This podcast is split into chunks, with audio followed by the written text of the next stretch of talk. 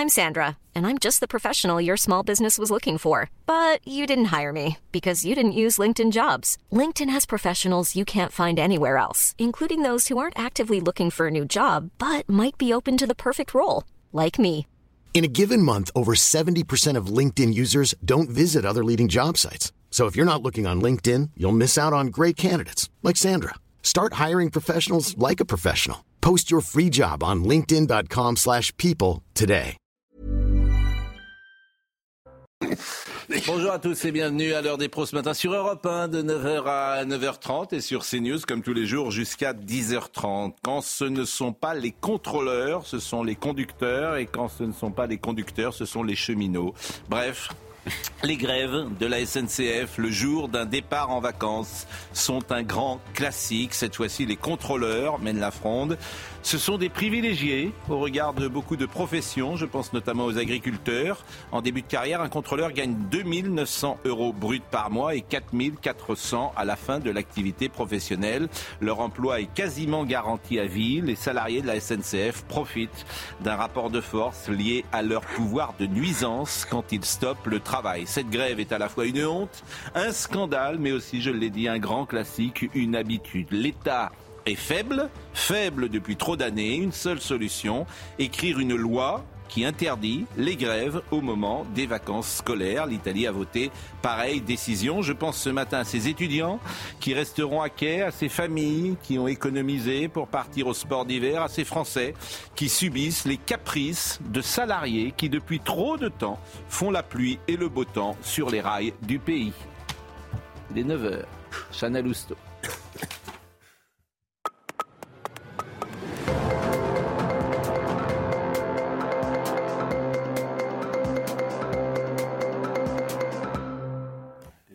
Vous l'avez dit Pascal, la grève des contrôleurs SNCF commence ce soir à 20h. Seulement un TGV et un Ouigo sur deux seront en circulation tout le week-end. Ce sont les trains complets qui ont été privilégiés, donc globalement ceux en direction de la montagne. Une nouvelle grève qui agace Michel Kidor, vice-président d'un syndicat d'usagers. Ce mouvement de grève est totalement disproportionné. C'est une grève tout à fait sectorielle qui est déclenchée par un collectif qui représente 4000 contrôleurs qui vont euh, empoisonner la vie d'à peu près un million de voyageurs qui sont prévus pour prendre le train ce week-end, entre vendredi, samedi et dimanche. Gabriel Attal recadre les grévistes. Le Premier ministre estime que la grève est un droit, mais que travailler est un devoir. Il l'a dit hier soir et a salué au passage les cheminots qui ne se joignaient pas au mouvement. Et puis ce drame aux États-Unis, cette nuit, pendant la parade du Super Bowl à Kansas City, une fusillade a fait au moins un mort et 21 blessés. Des milliers de personnes étaient rassemblées pour célébrer la victoire des Chiefs dimanche dernier. Trois personnes ont été interpellées. Et on finit en beauté, Pascal, avec la victoire du Paris Saint-Germain face à la Real Sociedad en Ligue des Champions. Je savais que ça allait vous faire plaisir, Pascal. Après une première période compliquée, Kylian Mbappé Bradley Barcola ont finalement sauvé leur équipe. Score final 2-0 et on écoute l'une des stars du match, Kylian Mbappé. Je pense qu'on aurait pu euh, faire un peu mieux, mais, mais voilà, ça fait partie de, l'apprentissage de cette équipe. On l'a pas payé cher. En deuxième mi-temps, on revient, on est revenu avec beaucoup plus de, conviction, beaucoup plus de qualité sur, sur ce qu'on voulait faire à la construction. Donc après, on savait qu'on allait avoir des espaces et on a réussi à marquer à des moments clés du match. Et on est content de cette première étape. Bravo Paris Saint-Germain, c'est à vous Pascal. Formidable, formidable Paris Saint-Germain. Alors en revanche, les supporters n'aiment pas beaucoup Anne Hidalgo. Il y a des banderoles partout, Anne Hidalgo dégage, euh, donc euh, évidemment parce qu'elle ne veut pas donner le Parc des Princes au Paris Saint-Germain qui a juste donné 2 milliards, mais euh, c'est pas suffisant manifestement pour la mairie de Paris. Je salue, merci Chana, je salue Sabrina Medjeber, Olivier D'Artigol, Gérard Cao, Philippe Bilger, Vincent Hervouette sont avec nous et Florian Tardif. On va parler évidemment de la grève, on va parler également d'une loi qui a, voté, qui a été votée hier, qui est quand même très étrange à l'Assemblée nationale, euh, disons-le. Mais la phrase du jour, c'est celle de Sandrine Rousseau. On ne peut pas compter sur aucun homme. Ça, c'est formidable. À qui euh, elle s'est exprimée parce qu'il y avait une photo qu'il a montrée avec Gérard Miller. Le soutien de Miller, oui. Exactement. Et elle a dit à qui peut-on faire confiance en fait si même les alliés s'avèrent être des agresseurs ou des violeurs potentiels Sur qui s'appuyer? Ça devient un problème humain. C'est un combat dans lequel on ne peut compter sur aucun homme. Eh ben, je dis à Madame Rousseau qu'elle peut compter sur moi. Oui. Voilà. Et si elle veut venir sur ce plateau, je tiens à lui dire il y a des hommes, Madame Rousseau, sur lesquels vous pouvez compter tout le monde n'est pas, en l'occurrence, Gérard Miller. C'est ça qui est fou quand même, Sabrina oui, Ah bah oui, euh, Oui, évidemment. On ne peut compter sur aucun homme, mais c'est horrible. Oui, mais ça me rappelle aussi, vous vous souvenez, les propos d'Alice Coffin qui avait dit que jamais elle n'encouragerait ses enfants à fréquenter des hommes parce que ce sont tous des violeurs et des tueurs en mm. série. Madame Rousseau, alors elle est un peu moins radicale, mais elle est quand même assez expressive dans la radicalité de ce qu'est devenu le féminisme aujourd'hui, c'est-à-dire un féminisme intersectionnel, différent, différentialiste, pardon, qui choisit à la fois euh, ses bourreaux comme ses victimes. Hein. On se souvient très bien de la polémique de Pardieu. Et quand on la compare aux réactions de ces féministes, comme on les appelle euh, avec, enfin, chez mes amis, euh, oui, il y a un deux poids deux mesures qui est quand même assez euh, inquiétant. Moi, j'avais passé un excellent moment avec Alice Coffin, que j'avais trouvé très intelligente d'ailleurs. J'avais fait une interview longue sur un autre média et j'avais été séduit, pour tout vous dire, par euh, d'abord la manière dont elle s'exprimait. Et puis, elle est, c'est, vraiment une femme agréable. Après, elle a les idées qu'elle a. Mais je rêve d'avoir un échange avec Sandrine Rousseau. Et généraliser tous les hommes oui, bien sûr. des prédateurs. Bah, alors, que vont penser, a dit Madame Rousseau, que vont penser les femmes d'avoir vu Gérard Miller s'afficher avec moi je leur présente mes excuses. Enfin, on est chez les fous. Je leur présente mes excuses, même si je ne savais rien.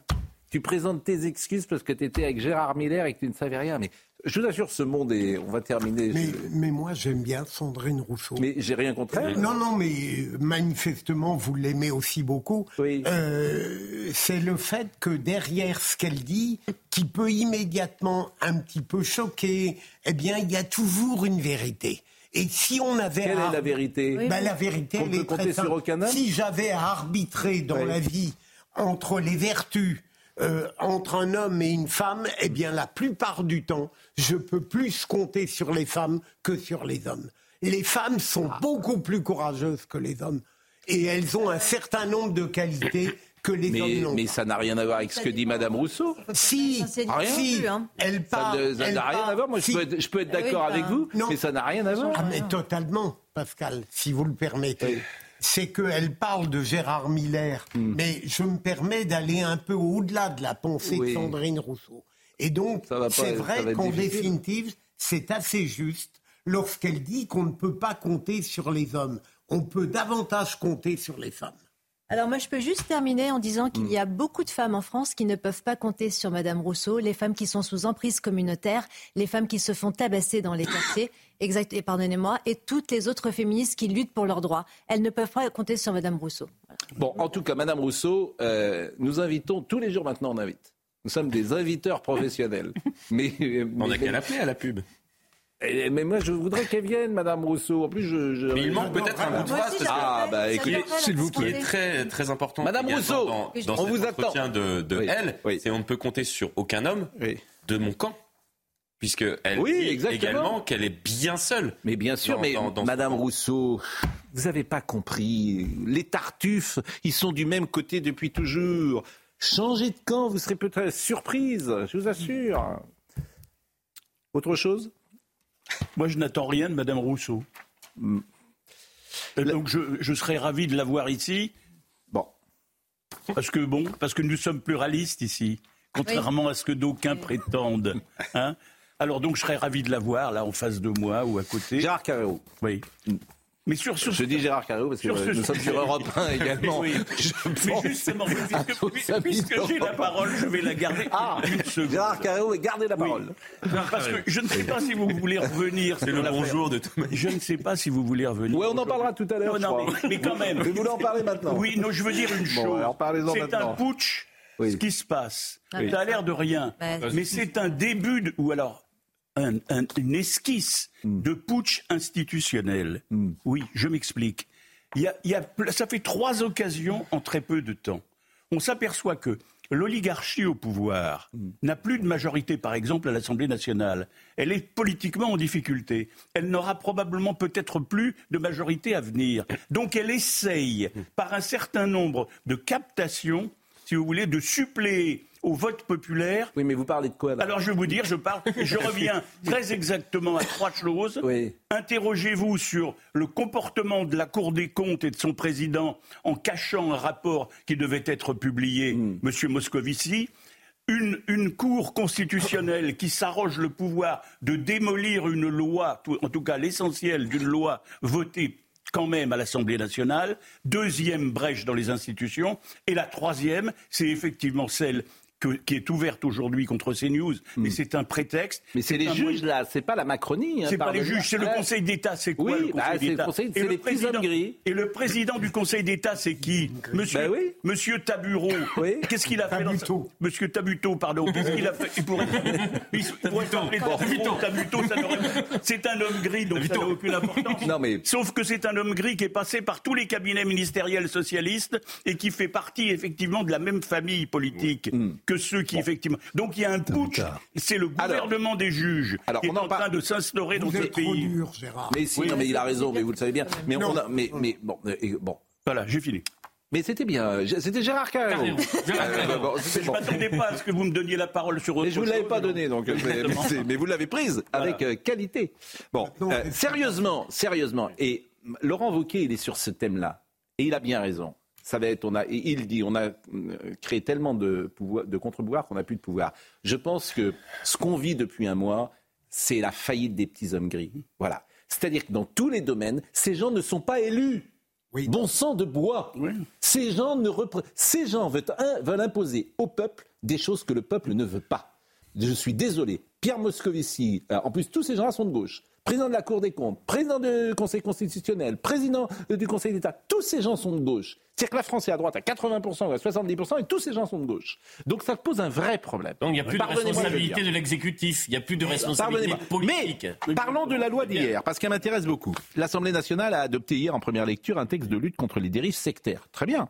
Notamment sur Internet. Très bien aussi. Le projet de loi entend répondre à la hausse préoccupante des dérives sectaires, en particulier des dérives thérapeutiques. Très bien toujours. Les débats ont été virulents, notamment avec euh, Olivier euh, Véran et Marine Le Pen. Alors on présente ça en disant on veut voter une loi pour empêcher les gens de soigner un cancer avec de la salade. Ça, ça ne me dérange pas. Mais en fait, c'est pas ça du tout. C'est pas ça du tout. L'article 4, le fameux article 4, c'est un peu compliqué peut-être. L'article 4, essayez de comprendre, est puni d'un an d'emprisonnement et 15 000 euros d'amende la provocation à abandonner ou à s'abstenir de suivre un traitement médical thérapeutique ou prophylactique lorsque cet abandon ou cette abstention est présenté comme bénéfique pour la santé des personnes visées, alors qu'il est, et c'est la phrase clé, en l'état des connaissances médicales manifestement susceptibles d'entraîner pour elles, compte tenu de la pathologie dont elles sont atteintes, des conséquences graves. En l'état des connaissances médicales. Mais avec un article comme ça, Madame Frachon, qui avait euh, soulevé le lièvre du médiateur, elle n'aurait pas pu. Irène Frachon. Parce que, comment elle s'appelait? Irène Frachon. Et j'ai dit oui, c'est ça. Oui, Madame Frajon, Irène Frajon. Mm. En l'état des connaissances médicales, ça veut dire quoi? C'est-à-dire que c'est les juges qui vont donner leur avis sur un traitement médical et ils vont s'appuyer sur les connaissances médicales du moment. On devient fou dans ce pays. Mm. Je vous le dis, on devient fou dans ce pays. Et ça passe crème. Ça passe crème. Sauf qu'hier à l'Assemblée nationale, le, Front, le Rassemblement national, les LR filles se sont mis mm. d'accord là-dessus. Les LR, d'ailleurs, qu'on n'entend pas et qui devraient beaucoup plus monter. Ne pas les attaquer. Hein. Bah, je les attaque pas, je dis qu'on les entend pas beaucoup. Alors, celui qui porte ça et qui le porte plutôt bien, c'est Nicolas Dupont-Aignan, et je vous propose de l'écouter parce qu'il était chez Cyril Hanouna. Écoutez. Alors, L'article 4, c'est une disposition, je l'ai amené parce que c'est incroyable, est puni d'un an d'emprisonnement et de 15 000 euros d'amende la provocation, mais on ne définit pas la provocation. Vous, par exemple, je pense, à abandonner ou à s'abstenir de suivre un traitement médical thérapeutique ou prophylactique, ça veut dire de prévention, lorsque cet abandon ou cette abstention est présenté comme bénéfique pour la santé des personnes visées en l'état des connaissances médicales. Bref, pour simplifier, Irène Frachon, vous vous souvenez qui était Irène Frachon? C'était ce médecin qui a mis 15 ans à dénoncer la mortalité du Mediator, ce lanceur d'alerte. Eh bien, Irène Frachon, avec cet article, avant même de commencer à émettre le moindre doute sur le Mediator, elle aurait été poursuivie, soit mise en prison, soit elle n'aurait jamais été invitée nulle part, parce que c'est pas simplement celui qui dit, qui émet un doute sur un médicament, c'est celui qui va l'inviter. C'est le réseau social qui va le laisser émettre, par exemple, ma vidéo fermée. C'est-à-dire, c'est la censure absolue. Et ce qui est très grave, c'est qu'Irène Frachon, je prends l'exemple d'Irène Frachon, mais elle n'aurait pas pu émettre ses critiques le Mediator serait toujours en vente libre, il y aurait toujours des milliers de morts, encore plus, et il n'y aurait pas eu de procès alors que le laboratoire a été condamné. Bon, on est chez Orwell hein, maintenant. moi, je fais vraiment un parallèle entre le Conseil d'État sur le CNews et ce qui s'est passé là. On est chez Orwell et on donne tout le pouvoir au juge. Écoutez l'échange hier entre Monsieur euh, Véran et Madame Le Pen. La loi doit protéger les plus fragiles et condamner tous ceux qui prospèrent sur la peur, la misère et la mort. Avant de venir, j'ai cherché sur Google, j'ai tapé euh, par exemple Gourou et Raoult et j'ai trouvé plus de réponses quant à Science et Le Pen.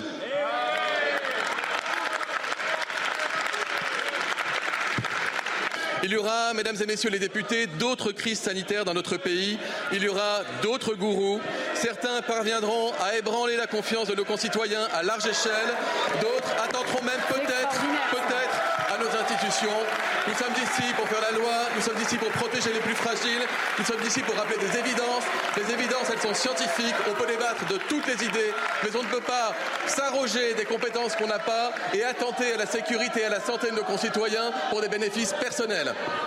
Alors aujourd'hui, le débat, parce que puisqu'il y a une réécriture, c'est qu'est-ce qu'un lanceur d'alerte? Pardon, mais s'il y a bien une personne qui ne devait pas prendre la parole aujourd'hui, c'est Monsieur Véran qui a dit tout et l'inverse de tout pendant la crise du Covid. Et il a dit n'importe quoi. Et ça a été scientifiquement démontré. Il a osé parler de M. Raoult. Alors on va parler du professeur Raoult, parce que c'est un sujet fondamental. Mais dites-moi, il n'y a pas quelques ministres qui ont été soignés par le professeur Raoult? Il n'y a pas quelques-uns de vos grands-mères? Présidents de conseils régionaux qui ont été soignés par le professeur Raoult. Il n'y a pas un président de la République qui est allé pour rendre hommage au professeur Raoult. Et maintenant, vous le traînez dans la boue. Comme quoi, il faut conserver à tout prix la liberté de critique et la liberté d'expression. Merci de votre démonstration. Non, mais c'est un vrai problème, ce pays. Euh, les médecins veulent prendre le pouvoir. Moi, j'ai aucune confiance en, euh, les médecins, mais j'ai aussi euh, enfin, j'ai confiance en personne. Quand je vois un médecin, j'en vois trois, ils me disent trois fois parfois des choses différentes. Et puis après, c'est à moi de choisir. Ils n'ont pas la science infuse, les médecins. C'est ce que je veux dire. Quand je dis j'ai pas confiance en les médecins n'ont pas la science infuse. Je suis désolé de vous le dire. mais personne ne l'a. On a souvent en fait, personne ne l'a. Pascal. Personne n'a la science infuse. Et quand je vois l'arrogance de M. Véran, qui explique que c'est comme ça. Je vous le concède. Bon, bah c'est tout. Non, non, mais vous n'avez confiance en personne, c'est votre problème. Il y a tout de même des médecins. ça veut dire. Oui, mais évidemment que j'ai confiance en, le médecin que je choisis. Mais je vous prends au pied de la lettre. On ne peut pas avoir confiance dans un médecin qui est député, quand même. Il y a des médecins en qui on a confiance. Mais vous avez parfaitement hein raison, mais personne n'a la science infuse. Non, c'est pas une science. Même pas vous. C'est pas une science. Il a raison d'ailleurs. Oui, c'est le mot ah ben, clé. D'accord, d'accord. Euh, dites parce que vous êtes un fils de médecin. Non, mais ils ont tous un petit cimetière dans la tête, les médecins, où ils ont envoyé leurs patients. non, mais je veux dire, ils essayent. Euh, alors, ils sont pas tous députés. Je, salue l'ordre médical qui nous écoute, bien évidemment. Le docteur Véran, le docteur qui doit être de cette punchline. Le docteur Véran est comme tous ces médecins qui ont exercé très peu de temps au chevet de leurs malades et qui se sont lassés d'avoir dans la journée des gens euh, qui se plaignaient. Ils ont préféré avoir des électeurs plutôt que d'avoir des patients. Mais donc évidemment, euh, on ne va pas se faire soigner par le docteur Véran. Ou alors on est, il faut chercher un médecin légiste dans ces cas-là. On est déjà mort si on va faire appeler docteur Véran. Mais donc. Vous savez que pour arriver à être un neurologue, ce sont pas mal d'années d'études. Hein. hein Je veux pas. Euh, oui, oui, bien sûr. Entacher ça. Non, mais euh, pas d'attaque personnelle. Non, mais pas d'attaque personnelle en plus. Non, mais moi, je, on va le recevoir bientôt, Monsieur Véran. Ah bon, alors non, on veut pas gâcher votre rendez-vous, mais on a l'art de On a l'art de Oui, oui, oui. Ils sont tous invités. Ils sont tous invités. Monsieur Véran. Il va y avoir du monde sur le plateau. Invité. Non, mais il n'a pas exercé, c'est tout ce que je voulais dire. Il a, il a fait de la politique. Écoutez, euh, Dupont-Aignan, écoutez, je, je m'étonne. En fait, c'est un état d'esprit, cette loi. Comme le Conseil d'État pour CNews. C'est un état d'esprit qui existe dans ce pays. On veut bâillonner dans mmh. tous les domaines ceux qui pensent différemment. On est maintenant chez Orwell. C'est ça que je souligne. Et écoutez ce que dit euh, M. Dupont-Aignan, puisque c'est une loi en fait anti-Raoult ils ne veulent pas revivre ce qu'ils ont vécu avec Raoult, en fait. Ils ne veulent pas revivre ça. Et ils se disent, faut tuer dans l'œuf. Quel est le moyen de tuer dans l'œuf? C'est que si on a peur de l'amende parce que ce n'est pas simplement la décision de justice, parce qu'entre nous, ça pose un problème, c'est que toute vérité scientifique va être arbitrée par les juges. Ça juridicialise tout. Le médecin n'aura plus de liberté de prescrire. Le patient n'aura plus la liberté de son corps. Ça va monter. C'est le juge qui va arbitrer. Alors, Madame Michu n'est euh, pas d'accord avec tel traitement. Il, il, va falloir passer devant le juge. Mais on est devenu fou dans ce pays. C'est fou. Il y a une vérité d'État qui va être arbitrée par un juge. Mais en fait, tout ça, ça ne peut pas marcher. Il ne va pas y avoir des procès dans toute la France. Bon. Donc, en fait, c'est fait pourquoi? C'est fait pour dissuader les gens libres d'émettre un doute. Or, quand on voit la, puissance des laboratoires pharmaceutiques, le Mediator, mais il y a eu les autres, euh, quand on voit l'argent qui est déversé. Et quand j'ai écouté la presse mainstream ce matin, les petits soldats de la bien-pensance, ils présentent tous cette loi en disant, d'abord, ils tapent tous sur euh, Raoult, en le traitant de gourou. Pas un gourou, en fait, euh, Raoult. On en pense qu'on en veut, mais on ne peut pas le dire que c'est un gourou. Ce mot-là ne convient pas. Donc, ils tapent tous et ils présentent tous cette loi en disant dérive sectaire et euh, on, empêchera les gens euh, de soigner euh, le cancer par de la salade.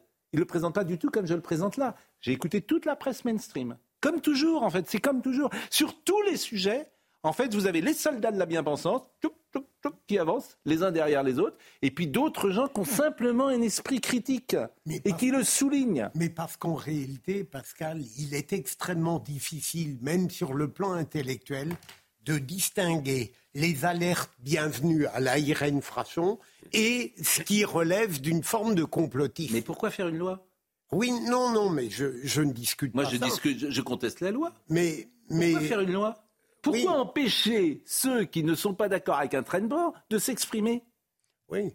Bah, vous dites oui, oui, mais vous ne répondez pas mais, à la question. Mais je viens de vous donner une piste très ah, sérieuse. C'est que tu ne veux pas revivre Raoult. C'est-à-dire que tu ne veux pas revivre ça. C'est-à-dire que ça les ennuie. En fait, il y a quand même des, petits soucis quand même. Hein. Vous le savez bien. Et dans tous les autres pays, on en parle. En France, on en parle un peu moins. Dernière chose, euh, toujours euh, Nicolas Dupont-Aignan. Alors, euh, il, a conclu, si j'ose dire, parce que la loi a été votée hier et manifestement, il a perdu. Comment? Par un petit tour de passe-passe tout de même. Tour, bah, expliquez. Non, mais parce que la loi, cet article-là, a été supprimé au Sénat. Il a été réintroduit à l'Assemblée nationale il a été supprimé à nouveau. Et c'est l'exécutif, c'est possible pour, pour tous les textes, qui a demandé un nouveau vote sur cet article. Donc qui a réintroduit l'article, qui a mobilisé, on va dire, ses troupes pour que le texte passe. Et c'était supprimé au Sénat, vous le saviez ça? Personne n'en parle. Et le Conseil d'État était frileux, c'est-à-dire que dès le début, le Conseil d'État jugeait que l'article en question était mal écrit. Personne ne parle de ça quasiment. En fait, c'est un état d'esprit que je souligne là. non, mais vous avez raison. J'espère. Sur ce plan-là. Oui. Pas sur les autres? Non, mais parce que je voulais dire, vous abusez un petit peu des petits hommes gris. Hein. Ça vous sert un peu trop d'argumentation. Mais, mais, pardonnez-moi, c'est le problème numéro un en France Oui. Ou un des problèmes numéro un Ben si, parce que ce sont des gens qui ont pris le pouvoir qui ne sont pas élus. Oui, d'accord. Ben d'accord, c'est quand même important. Mais c'est pas pour ça qu'ils sont idiots. Je dis, mais ils sont tous sauf idiots. Non, mais tout à Ils veulent tout contrôler, c'est tout. Ils sont tous sauf idiots. Vous Pierre Moscovici, il est tous sauf idiots. Oui, ah ben vous me rassurez. Tout tous, alors lui, il est tous sauf idiots. Ah ben tant mieux. Mais il fait des choses que le peuple ne veut pas. En tout. Ah oui eh oui, le gouvernement des juges, c'est pas des gouvernements des imbéciles. Mais d'abord, c'est le gouvernement des juges. écoutons, Monsieur Nicolas. Écoutons, Monsieur. Mais non, mais vous, évidemment, vous en êtes un. Mais, un petit peu vous n'allez pas recommencer. Non, euh, je ne vais pas recommencer. Écoutons Nicolas Dupont-Aignan. Puis on ne va pas se fâcher tous les jours avec ah ben non, qui sont là. Mais non, je savais que ça allait venir, donc je suis ravi. J'ai un sujet pour vous tout à l'heure en plus. Ah ben, vous ah allez nouveau parler de votre idole. oui. plus elle est condamnée, plus vous l'aimez. C'est fabuleux. C'est fou parce que François Bayrou, lui, il n'est pas condamné et euh, il n'était pas au courant. Et puis Nicolas Sarkozy était au courant, dis donc. Mais ça, c'est étonnant. Hein, mais euh, comment un être fin comme vous, eh oui. adepte de la nuance et euh, privilégiant la finesse en général. Ça, c'est fou quand même. Hein. Jamais des choses en François vous Bayrou, pouviez comparer de manière ah absurde deux situations qui n'ont rien à rien à voir. Il n'y a rien à voir. Il y en a un qui fait des meetings, il n'est pas au courant, il le dit, puis l'autre, il il n'était pas au courant. Mais, Non, mais c'est vrai, vous avez raison. Ça n'a rien à voir. Un petit peu quand même, non? Non. Bon, écoutons Nicolas Dupont-Aignan. L'article 4, certes amendé, a été rétabli. c'est une tristesse folle. Cette disposition a été jugée liberticide par le Conseil d'État. Le Sénat l'a supprimée. L'Assemblée nationale, hier soir, par un vote de sincérité, l'a supprimée. Et le gouvernement, cinq minutes avant la fin du texte, a réintroduit l'article 4 pour, par un effet de surprise, le faire voter par des troupes chauffées à blanc. Maintenant, le combat n'est pas terminé. Moi, je me battrai jusqu'au bout. D'abord, il y a la commission mixte paritaire avec le Sénat. Et comme le Sénat a voulu supprimer l'article 4, on peut imaginer un blocage en commission mixte paritaire et à nouveau la suppression de l'article 4 et à nouveau un vote dans l'hémicycle. Mais ce sera difficile pour une raison très simple. C'est que les socialistes se sont joints aux macronistes et aux centristes du Modem et d'Horizon. Bon, on en a souvent parlé ici, il y a des effets secondaires et parfois nocifs de la vaccination anti-Covid. Bon, cet article-là, il, permettra peut-être pas de parler de ça. Et c'est pas neutre, croyez-moi. Il est 9h24, on va faire, euh, on va saluer Thomas Hill, le célèbre Thomas Hill, qu'on voit désormais toujours en costume cravate lorsqu'on le voit. Bonjour, euh, cher. Euh, hein, L'élégance avant tout. Ben, évidemment. Bon, là vous, êtes jeune, c'est pour ça. Bon, tout va bien. Merci Thomas. Très, très bien. Merci Pascal. sur Europe 1, je vous laisse et vous êtes jusqu'à 11 h Absolument. À tout à l'heure, Pascal. et puis, euh, on se retrouve Hill, dans deux minutes sur Europe 1, tout de suite. Voilà, Thomas Hill sur Europe 1. Et puis nous, on va continuer évidemment notre chemin. On pourra euh, parler évidemment de la SNCF. Évidemment, on reviendra sur euh, CNews. Euh, on pourra parler également de Mayotte. Et puis, euh, Noémie Schulz sera avec nous. Puis alors, vous nous raconterez une histoire absolument extraordinaire Mmh. d'un homme connu du tout Paris qui s'appelait et qui s'appelle Philippe Grimbach. Grimbach. Et qui était un agent du KGB depuis 1945. Oui, qui travaillait dans le journal, un journal pro-américain à fond, un journal Atlantis, qui était l'Express, hein, qui était l'intime de Giscard, l'intime de Mitterrand, un proche de Mendes France, et qui a été pendant 40 ans au service du KGB. Formidable. C'est extra. Comme euh, Olivier d'Artigot. non. Non, comme, plutôt comme c'est plutôt le film, ce serait plutôt le qui me film français. avant, avant l'émission, qui est très ami avec Vladimir Poutine, qui est un agent infiltré. Bon, on marque une pause et on, on revient. Non, mais c'est des sujets, c'est c'est Philby. Ah, mais c'est passionnant. Non, mais c'est passionnant, c'est John Le Carré. Ah, c'est Philby. Bon. C'est notre Philby. Allez, euh, la pause, on revient. L'emprise communautaire du voile. Florian Tardif, euh, il est euh, 9h32.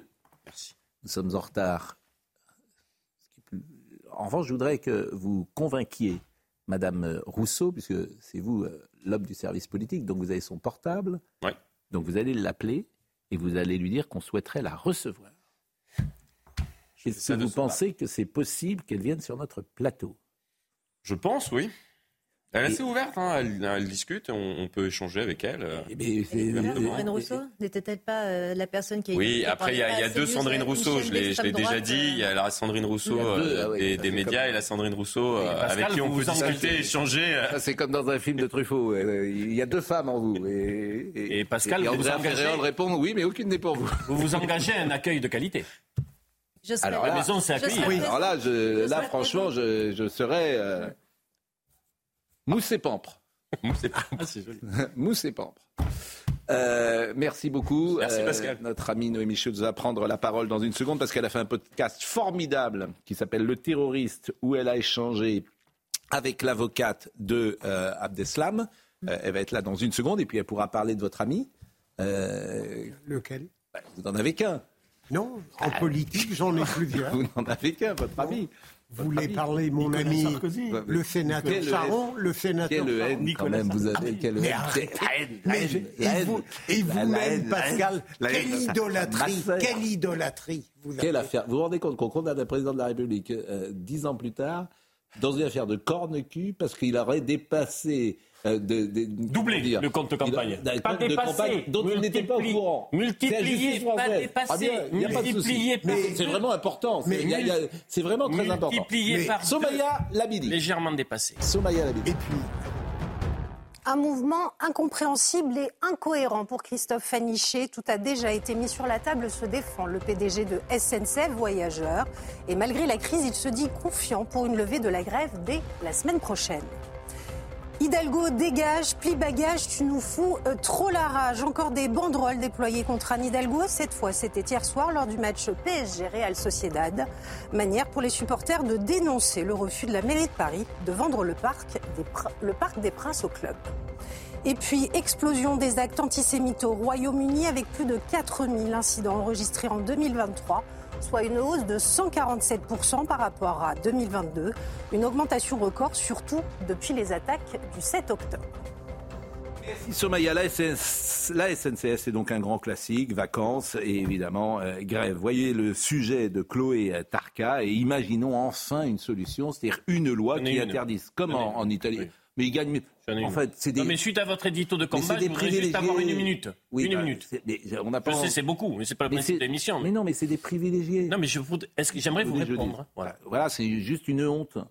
J'aimerais vous répondre. Mais c'est pas à moi qu'il faut répondre, c'est aux Français. Ah non, c'est à vous par rapport à l'édito. Ben, Chloé Tarka, vous voyez le sujet. Si Noël a été sauvé in extremis, ce ne sera pas le cas des vacances d'hiver. Faudrait-il alors interdire les grèves à certaines périodes clés de l'année? Franchement, oui, c'est n'importe quoi. Et à part euh, foutre tout le monde euh, dans l'embarras, ça amène rien du tout euh, pour nous, les Français qui veulent voyager, être tranquilles avec les parents qui ont des enfants. Je pense que c'est compliqué d'interdire les grèves. C'est quand même des sujets qui sont importants, qui revendiquent. Par contre, c'est vrai que je ne pense pas que ce soit la bonne façon d'exprimer leurs revendications. Évidemment, ce serait une bonne chose et ça faciliterait le quotidien des personnes qui sont impactées par ces grèves. Moins radical qu'une interdiction de faire grève, certains politiques tentent depuis 30 ans de faire passer au Parlement une loi sur un service minimum dans les transports publics. On pourrait imaginer d'avoir quelques périodes dans l'année pendant lesquelles on imposerait euh, des règles de service minimum, euh, ce qui n'est pas le cas actuellement. Euh, mais si on le faisait, ça ne pourrait se faire qu'avec des contreparties importantes. Un système garantissant 50% de service minimum à certaines périodes de l'année qui existe déjà depuis 1990 chez nos voisins italiens. Hier, au Sénat, le groupe centriste a proposé un texte visant à encadrer le droit de grève dans les transports, basé sur ce modèle italien. Je vais aller à l'essentiel. Vous êtes toujours dans un imaginaire des salopards à casquette qui font grève. Euh, les revendications, non, mais c'est un peu la couleur de l'édito. Les revendications, ah Pascal, je l'ai c'est la couleur de l'édito. Non. Les revendications. Mais vous n'avez pas le droit de dire que c'est des salopards à casquette. Je suis désolé. Euh, une honte, un scandale, mais, des privilégiés. Mais, oui, 2900 euros brut euh, par mois au début de carrière. Brut.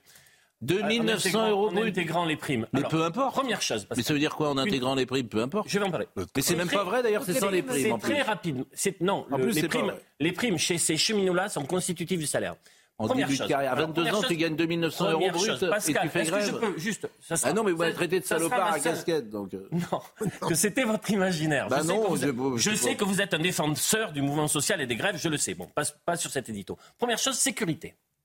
Les contrôleurs demandent deux agents par TGV. Ça n'est toujours pas le cas sur l'ensemble des TGV. Il y a 600 usagers dans un TGV. Il y a une recrudescence des agressions, des incivilités. Pour l'information, l'accueil, il faut être deux. Première chose, Alain Farandou peut, dès aujourd'hui, dire on généralise deux agents par TGV. Je pense que c'est raisonnable.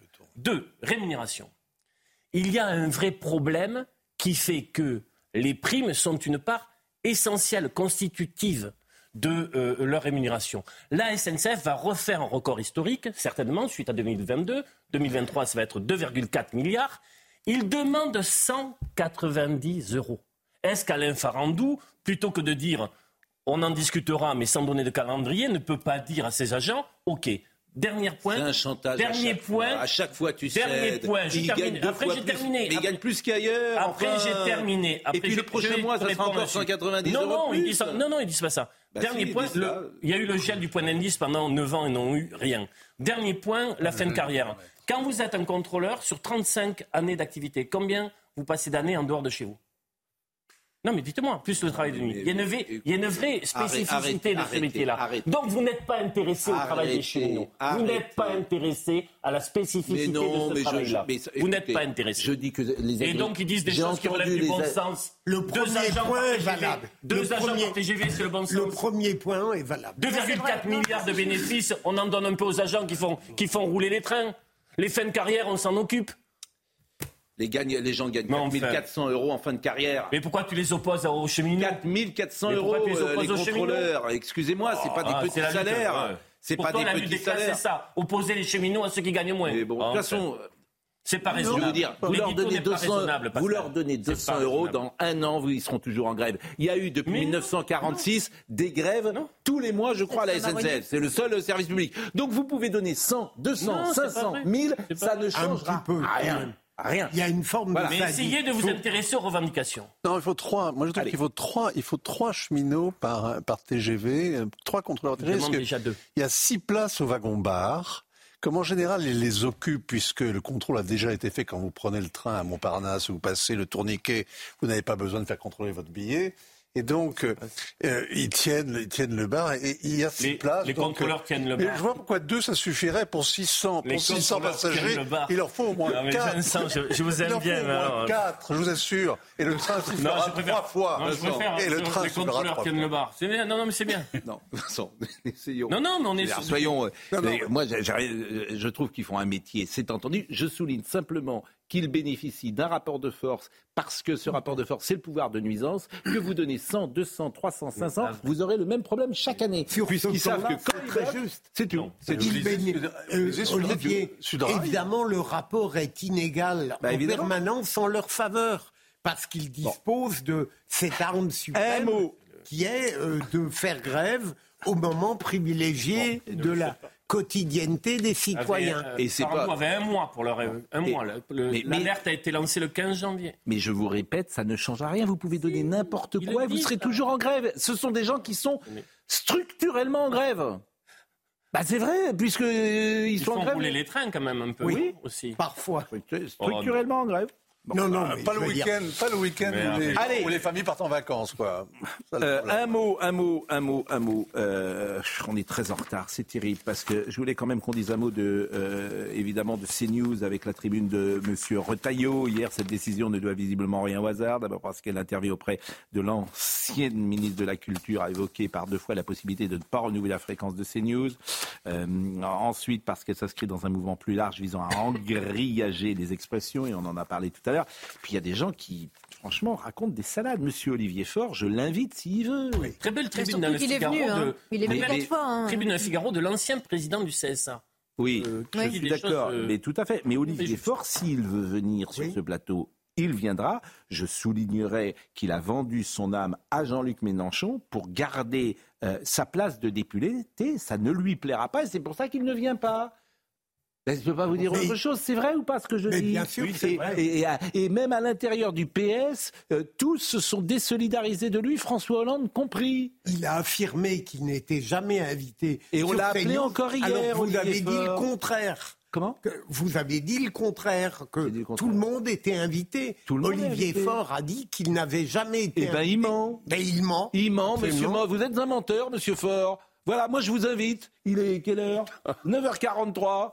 On est le 15 février. Je vous invite sur ce plateau. Et écoutez ce qu'il a dit à monsieur Bourdin hier. En fait, c'est des menteurs. Et il aura droit à la parole ici, bien sûr. Ça invite. Ça, c'est autre chose. Vous vous demandez beaucoup. Vous Ça, demandez, c'est large, les imitations. vous demandez, vous demandez beaucoup. Oui, bon, mais- écoutons, en ce moment. mais, bien- mais- mais écoutons monsieur euh, Faure, F-A-U-R-E.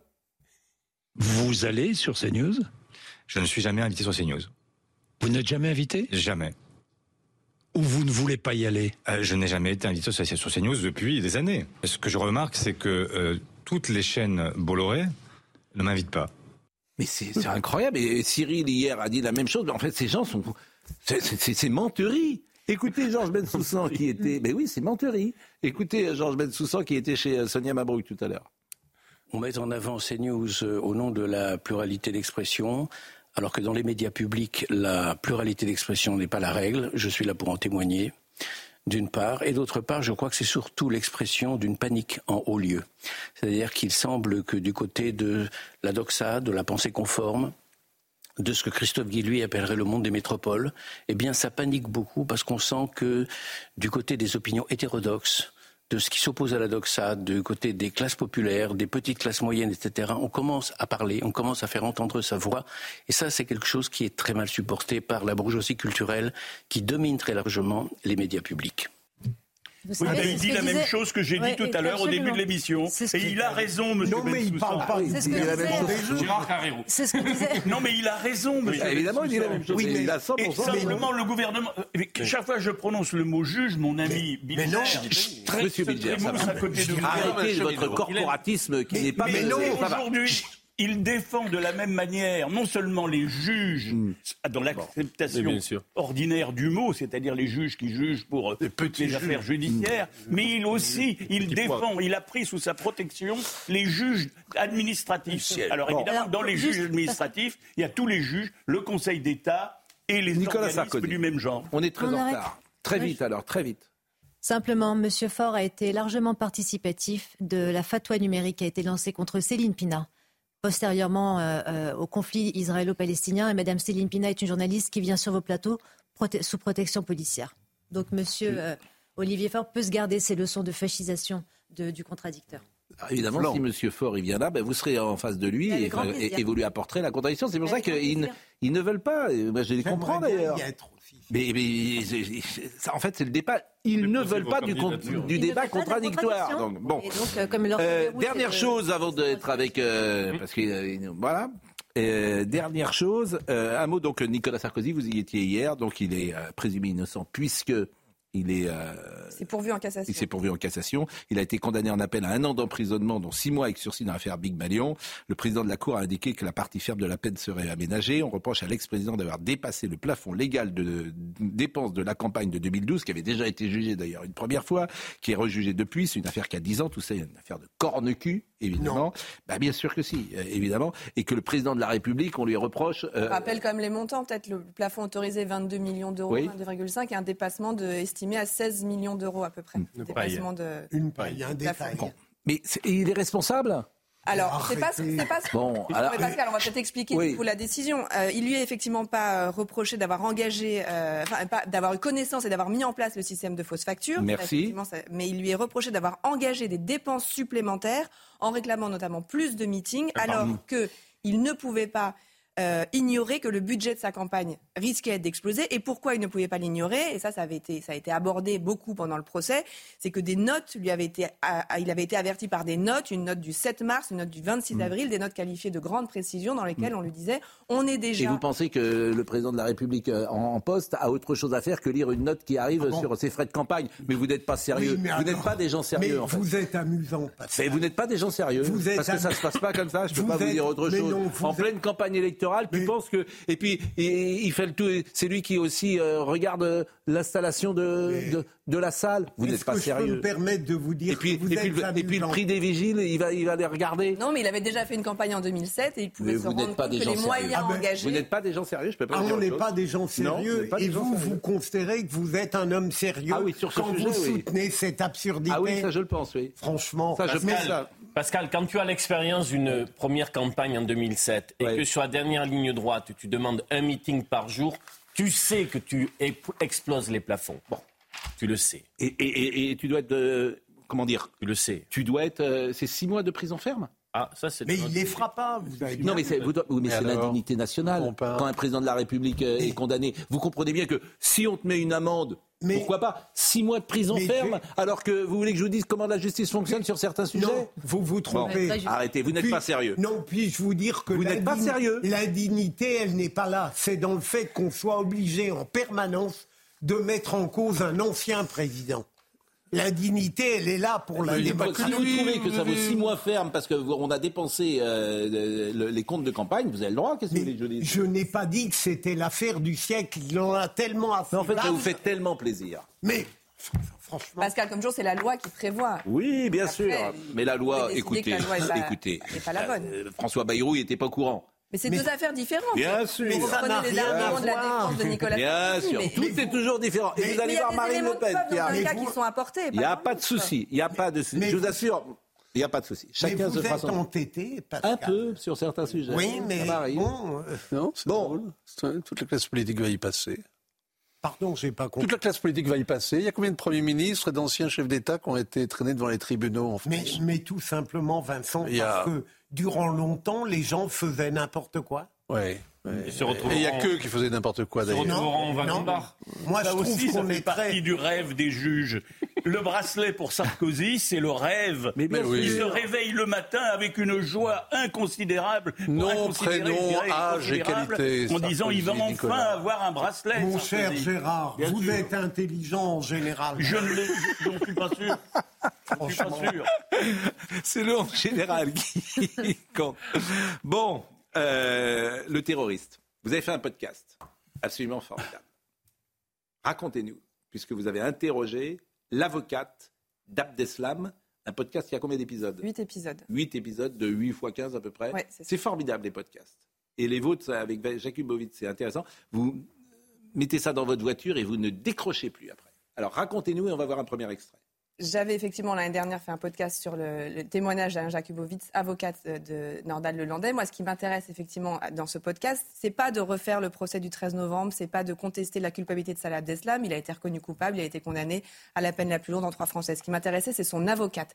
Comment une jeune femme qui avait 28 ans, le jour où un jour elle reçoit à son cabinet un courrier, une lettre manuscrite, et cette lettre, elle lui est quelqu'un qui lui dit je voudrais vous rencontrer, je voudrais vous prendre comme avocate, et c'est signé Salah Abdeslam. Qu'est-ce qui fait que cette jeune femme a accepté et comment elle a mené cette défense, construit cette défense et vécu le procès euh, des attentats du 13 novembre? C'est tout ça que, je raconte dans ce podcast. Écoutez, le premier élément qu'on va voir, la visite, et la première fois, elle s'appelle Olivia Ronen. Olivia Ronen. Et elle reçoit effectivement la lettre et elle raconte par le menu comment ça se passe. À chaque fois que je montre euh, mon permis de libre communication pour aller voir Salah Abdeslam au quartier d'isolement, à chaque fois je vois la tête des surveillants qui vraiment, ils ont la, mâchoire qui se décroche un peu euh, en se disant mais alors qui, qui est cette, euh, qui vient voir Salah Abdeslam déjà? Et puis qui sait que cette petite jeune femme là qui arrive et qui vient voir le détenu le plus surveillé de France et peut-être d'Europe. Il y, a, une ébullition parce qu'on se dit oh là là mais on n'est pas habitué à avoir un avocat qui vient voir Salah Abdeslam. Salah Abdeslam il est très surveillé donc il faut euh, ramener une armada de personnes pour pouvoir euh, envisager d'ouvrir la porte de sa cellule, voir ce qui se passe et éventuellement le ramener jusqu'à la salle de parloir si toutefois il accepte. Et on m'installe dans une petite salle et on me dit qu'on va le prévenir. Et puis on va voir s'il veut venir ou pas. On va marquer une pause et euh, on suivra évidemment, on écoutera plus exactement deux ou trois autres passages de ce podcast et puis on recevra vers 10h10, 10h15 Valérie Benaïm. Il n'est pas celui que vous croyez, c'est ces femmes amoureuses de tueurs en série. Ça, c'est quand même très, très étrange et on essaiera de comprendre le mécanisme, bien évidemment. Et puis, euh, notre ami Philippe Bilger, euh, qu'est-ce qu'il fait? Il nous dira peut-être encore quelque chose. Ça dépend des sujets. Ah, le QR code. Vous connaissez le QR code? Non. Ah, parce que vous n'êtes pas moderne. Non. Regardez, ça c'est retrouvé toutes, c'est scanné pour télécharger l'appli CNews. Vous avez des applications? Oui, quelques-unes. Euh, c'est indiscret de vous demander lesquelles, par exemple? G7. G7, bien sûr, vous avez raison. Une application. Nous, Sudra... euh, non, c'est nous. Sudrail. Sudradio. Sudrail. Sudrail, c'est pour... Ça m'étonne pas de vous. En fait, vous êtes un agent de Sudrail. J'avais compris. C'est ce que je m'imaginais. J'aimerais bien savoir qui je peux joindre à Sudrail, d'ailleurs. Eh ben, monsieur Villedieu, scannez pour euh, télécharger l'appli euh, CNews. On reste dans une seconde, on revient vraiment à tout de suite.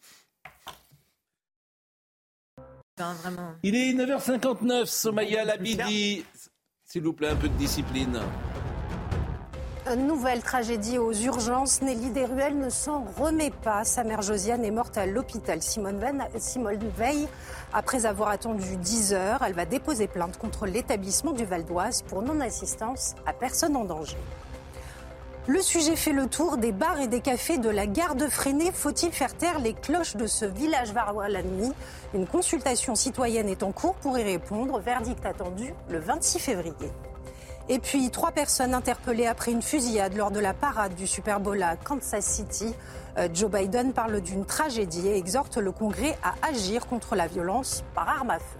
Nous parlons de ce nouveau format très intéressant, d'ailleurs le podcast. Alors le podcast, on peut le trouver en téléchargeant sur Spotify. Celui-là est sur toutes les plateformes, donc toutes les plateformes. votre application de podcast sur votre téléphone. Alors mais tout le monde n'a pas les plateformes. Je pense à des gens, vous savez, qui sont...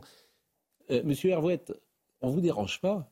Pas du tout, j'écoute vraiment avec attention ce que vous, dites. vous êtes tous les jours sur votre portable pendant votre émission. Euh, et alors, il y a plein de gens qui me disent, mais ils n'écoutent pas, ça ne l'intéresse pas l'émission. Mais ça passe pas en plus. Bah oui, bah j'écoute avec attention. Je vais les piquer les portables maintenant. Les commentaires qu'il fait, il est très attentif. Spotify, et parce que les gens, ils ne savent pas forcément euh, comment Là, vous allez sur Apple, Apple Podcast, euh, sur, vous pouvez aussi aller sur l'application Europe 1, puisque c'est un podcast produit par Europe 1 Studio. Donc vous... Parce qu'il faut savoir comment, comment écouter ça. Donc on a vu un premier passage, on rappelle, c'est Olivia Ronen, qui est l'avocate de Abdeslam. Et euh, on va voir le deuxième passage lorsqu'elle parle euh, de l'audience. Oui Non, non, pardon, allez-y. Euh, là, l'audience, et puis le président va demander quel est le message. Premier jour d'audience, quand le président demande aux, accusés de décliner leur identité. Au tout début de l'audience, le président vérifie les états civils des uns et des autres. et lorsqu'il arrive à Salah Abdeslam, il lui demande ses noms et prénoms. Celui-ci se lève et répond. Et il lui demande quel est son métier. Euh, et il est vrai que là, il y a une surprise, euh, c'est que celui-ci répond euh, qu'il est soldat de l'État islamique. Donc, évidemment que ça fait réagir, évidemment qu'on sent que ça bruisse dans la salle. Le président lui répond ah bah, c'est bizarre, je pensais que c'était intérimaire. À ce moment-là, c'est vrai que c'était pas prévu. Je pense que ça n'aurait échappé à personne. que, ce genre de réponse n'avait pas été faite en préparation avec l'avocat. Euh, je me demande un peu euh, ce qui se passe. Euh, je vous cache pas que je suis un peu dépitée quand ça sort comme ça. je suis un peu dépitée. Je me demande en fait dans quoi je me suis mise. C'est passionnant. C'est passionnant. Parce elle peut parler comme elle ne parlerait pas en, direct. C'est ça. Le, temps du podcast permet de revenir. Oui, on a passé à peu près, on a fait deux entretiens de 3 heures, 3 heures et demie à peu près. Donc c'est 7 heures d'entretien qu'on avait préparé bien sûr en amont. Olivia Ronen, elle a posé une condition au départ, c'était de ne pas trahir le secret qui est professionnel qu'il a lié à son client. Donc elle ne parle pas euh, elle, ne révèle rien sur Salah Abdeslam. Mais ça n'est pas l'objet de mon podcast. Encore une fois, je, ne cherche pas à, faire le portrait de Salah Abdeslam ou à comprendre pourquoi il a fait ce qu'il a fait. Ce qui m'intéresse, c'est elle. Et c'est justement comment on gère quand vous avez un client qui, au premier jour d'audience, dit Je suis combattant de l'État islamique. Bon, bah, elle cherche, elle, elle dit bah, J'ai réfléchi. Et en fait, je me suis demandé, c'est ce qu'elle raconte, comment on espérait qu'il se comporte alors qu'il venait de passer six ans à l'isolement, euh, où il voyait personne, euh, il était filmé 24 heures sur 24 dans une cellule. Et donc, elle dit bah, C'était sans doute ce choc thermique qui, qui a fait qu'il a eu cette réaction-là. Et il a évolué d'ailleurs au fur et à mesure euh, du procès. Je pense à Stéphane Célérier qui nous écoute tous les jours, qui est un producteur de cinéma formidable de thème de fiction. Hein la relation entre un avocat et, euh, son, euh, et son client. Je peux poser une question tout à l'heure, quand vous le ouais. déciderez N'en faites pas trop quand même. Ah je, suis très discipliné. N'en faites pas trop quand même. Je, voudrais parler, mais je suis discipliné. Pour poser une question. Passez un coup de fil. Noémie, ce qui me frappe, c'est que vous êtes une personne intelligente et sensible. Pourquoi, pourquoi est-ce que, euh, pourquoi est-ce qu'un jour vous ne mettriez pas votre talent et votre sens psychologique, par exemple au sujet de ce procès, pour aller auprès du rôle capital de l'accusateur Je veux dire, parce qu'ils ne parleraient pas. Ah, faire parler les avocats. Mais bien sûr. Mais euh, pourquoi C'est certainement. Peut-être que je le ferais. Ce serait certainement plus passionnant. Après, les magistrats sont tenus. Euh, ils ne parleraient pas. Auraient peut-être moins de, liberté ah de, de, s'exprimer euh, qu'a eu à Olivier Ronen, qui a attendu d'ailleurs. Bon, allez, ça va. on, avance. on ne sait jamais. On ne sait jamais, oui. Vous ne l'excluez pas en tout cas. Non. Non, bien sûr. Je sais pas. J'y tenais. J'y tenais. Je voulais montrer à quel point l'accusation est quelque chose de complexe et de très fin. Oui, euh, bien sûr. Par rapport à certaines animations. Reprenez votre téléphone. Ça balance pas mal à Paris. Vous me cherchez. Vous me cherchez. amicalement. Vous me cherchez. Oui, mais vous aimez ces empoignades sur les plateaux. C'est pas moi qui les aime. C'est le public. Oui, mais vous les aimez aussi. Oui, mais moi, j'aime ce qu'aiment les gens. Mais en général, on va pas vous, vous donnez... déranger. On va pas, on va pas vous déranger plus longtemps. Bon, Ça devient, ça on va devient. se replonger dans son téléphone. Conséquence pour euh, l'avocate. Troisième passage. Conséquence pour elle. À une époque, j'ai trouvé euh, des plaques euh, que je pouvais avoir sur la peau. euh, parce qu'il y avait probablement plein de choses que j'arrivais pas à extérioriser par la parole qui du coup euh, l'étaient euh, par mon corps. Euh, j'ai eu aussi euh, une grosse période de quasi surdité, euh, ce qui fait que j'ai eu les oreilles complètement bouchées. J'étais au procès, je demandais à Martin est-ce qu'il y a du bruit et qu'est-ce qu'il est en train de se passer? Je suis pas sûre de bien. Et donc euh, voilà, je, je pense que, que la fatigue, les émotions et, et ce trop plein de, de souffrance qui avait été, euh, euh, qui avait été, euh, enfin voilà, qui m'avait imprégné très fort, euh, bah peut-être m'avait rendu sourde à un moment donné. Alors je sais pas, j'extrapole peut-être, mais mais je trouve ça symboliquement euh, intéressant. C'est passionnant ce qu'elle Ça, c'est dit. ce qu'elle raconte après, notamment les semaines de témoignages de, de victimes. C'est passionnant ce qu'elle dit. Elle le dit avec beaucoup d'intelligence, beaucoup de subtilité et beaucoup de charme. Donc effectivement, on, on l'écoute avec beaucoup d'intérêt. La mère d'Olivia, ça c'est intéressant. Parce que vous, quand vous accusiez, ben, il y a des conséquences dans votre famille, j'imagine, votre épouse, vos enfants qui vous disent Ah, t'es le fils du procureur, ou etc. Et on n'est jamais tout seul dans des métiers publics comme ça. Il y a des conséquences, des, des victimes parfois même collatérales. La mère d'Olivia. Le jour où sa fille lui dit qu'elle a été euh, ap- approchée par Salah Abdeslam. Je m'en souviens très bien. J'ai cru que. bah, j'ai cru que. le ciel me tombait sur la tête, que je, je, comprends pas. Je comprends pas ce qu'elle veut me dire. Comment est-ce qu'elle peut imaginer défendre Salah Abdeslam C'est pas possible. Pour moi, ce que j'en sais, c'est l'ennemi public numéro un. C'est pas possible. Il y, a, il, y a, il y a des gens qui sont morts. Je me rappelle du 13 novembre. Je me rappelle de tout cela. Et en fait, euh, c'est pas possible, Lily. Tu peux pas faire ça. Qu'est-ce que vous lui dites? Ah, Je dis c'est pas vrai. Tu as refusé. Et je dis, ah bah non, maman, je fais ce métier et c'est pour ça que je fais ce métier. C'est extraordinaire ce qui m'arrive. C'est extraordinaire, oui. Mais difficile, difficile à imaginer. Euh, le dernier passage, c'est Noémie Schulz qui, dans le podcast, prend la parole. Et je euh, reproche souvent à Noémie, et je la comprends d'ailleurs, euh, de ne pas euh, davantage euh, donner ses impressions personnelles. Et elle n'aime pas ça. Et elle dit non, moi je ne suis pas là pour ça, c'est factuel, je suis là pour rapporter des faits. Bon. Et on a souvent cet échange ensemble parce qu'en même temps, le journaliste, il y a 80 ans, était parfois plus incarné. Quand tu lis euh, Hemingway, ces gens-là, euh, bah, bah, ils racontaient aussi ce qu'ils pensaient. Et puis il y a une tradition depuis les années 70-80 de, désincarner ça au nom des faits et, et de pas. Potcher, par exemple, quand il faisait la justice, c'était incroyablement incarné.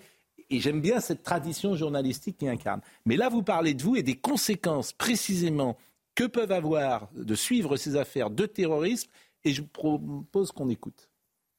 Moi aussi, il faut que je vous raconte quelque chose de plus personnel. Quelque chose qui m'est arrivé pile un an plus tôt. On est alors en plein procès des attentats de janvier 2015. Un matin, je me retrouve à attendre devant un laboratoire médical pour faire un test PCR. Nous sommes peut-être 10 ou 15 dans la file. Une voiture passe devant nous. Elle roule très doucement. Et le conducteur nous regarde. Je sais pas pourquoi exactement, mais je trouve qu'il a l'air mauvais. Puis il démarre, en trombe, et fait vrombir son moteur très fort.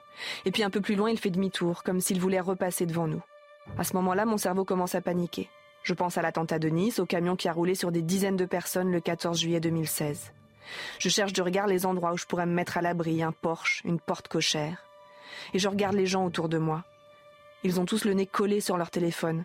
Je me dis, mais ils n'ont pas vu qu'on va se faire écraser Quelques secondes plus tard, la voiture repasse et elle s'éloigne.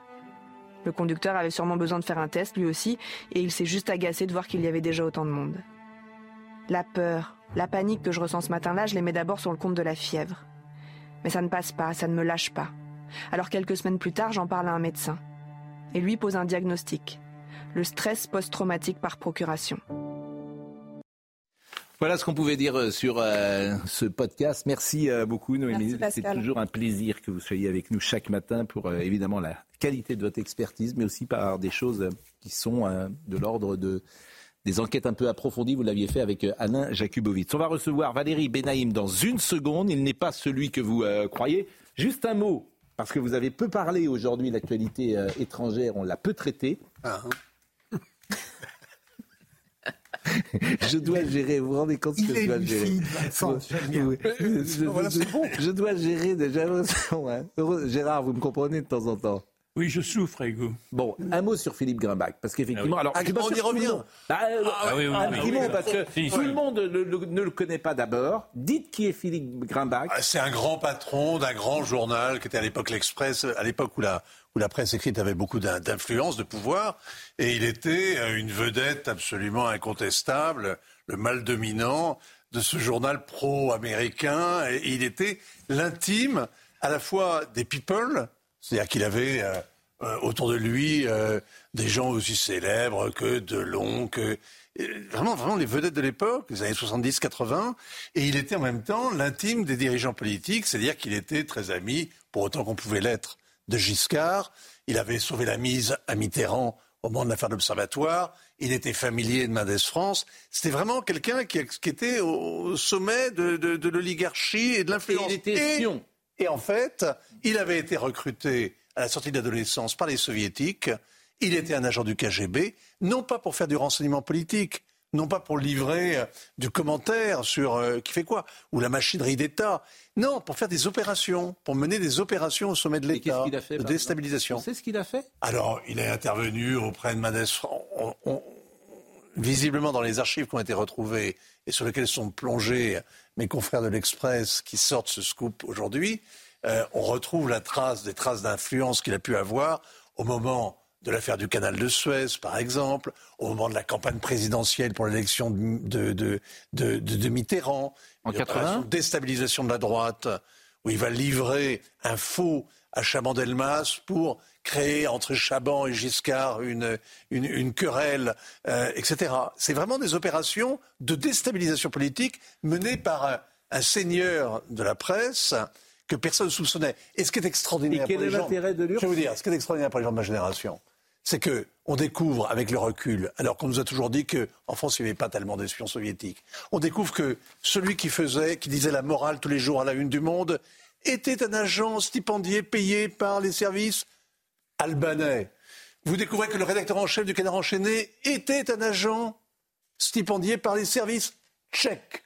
Vous découvrez que dans le monde magique des médias, où tout le monde pompe tout le monde, le monde des shadows, où on suit, euh, la meute suit systématiquement les donneurs d'ordre, eh bien, il y avait des gens qui avaient été soigneusement installés à des positions d'influence et qui l'ont exercé cette influence. Bon, à Europe 1, vous n'étiez pas, pas d'espion J'ai été approché, moi. J'ai été approché. Non, non, mais ne, riez... côté de ne riez pas. C'est un côté... Là, c'est du, du John Le Carré roux, là, si vous voulez. Roux. Hein? Le Carré, roux, puisque vous avez parlé tout à l'heure de John Le Carré. Dans les années, fin des années 70, j'étais chef du service politique d'Europe 1. J'ai rencontré, je rencontrais beaucoup de diplomates parce que j'allais dans les cocktails d'ambassade, etc. J'ai rencontré beaucoup d'Américains d'ailleurs, y compris celui qui représentait la CIA et qui était euh, euh, devenu un copain. Mais j'ai rencontré un, un, un, diplomate sympathique, qui s'appelait František Vasek, qui, qui était à l'ambassade de Tchécoslovaquie. Et ma vie passe, bon. Et il y a un mois et demi, un journaliste du Nouvel Observateur qui, qui travaille sur un bouquin qui sort le mois prochain me dit Monsieur Carrero, est-ce que je pourrais vous rencontrer?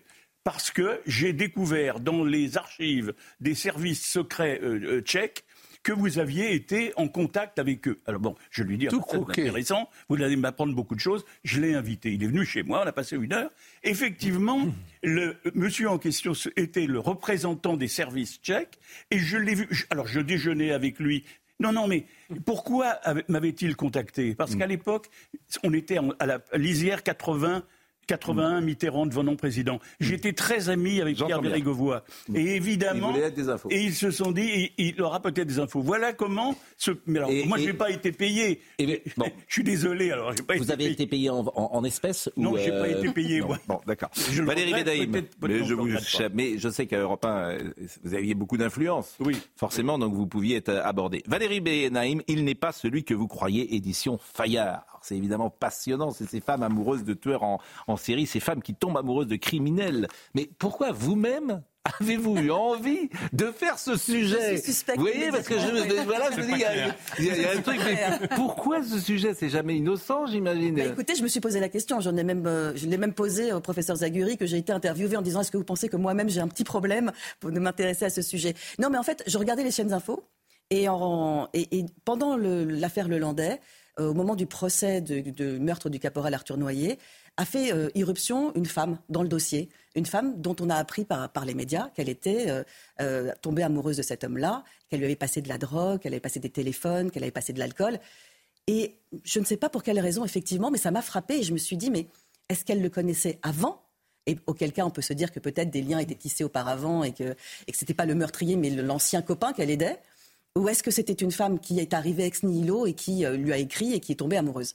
Et j'ai commencé à farfouiller. Je pensais, moi, très naïvement, que c'était un, phénomène euh, extrêmement restreint, circonscrit, et puis peut-être éventuellement américain de voilà nos copains un peu fous américains. Et en fait, je me suis rendu compte que c'était partout en Europe y compris en France, et que ce n'était pas un épiphénomène, mais qu'il y avait des centaines de femmes comme ça. Alors, euh, moi qui ne connais pas ce sujet, je me dis, ces femmes, c'est parce qu'elles n'ont pas d'hommes dans la vie en dehors euh, de, des hommes qu'elles vont rencontrer en prison.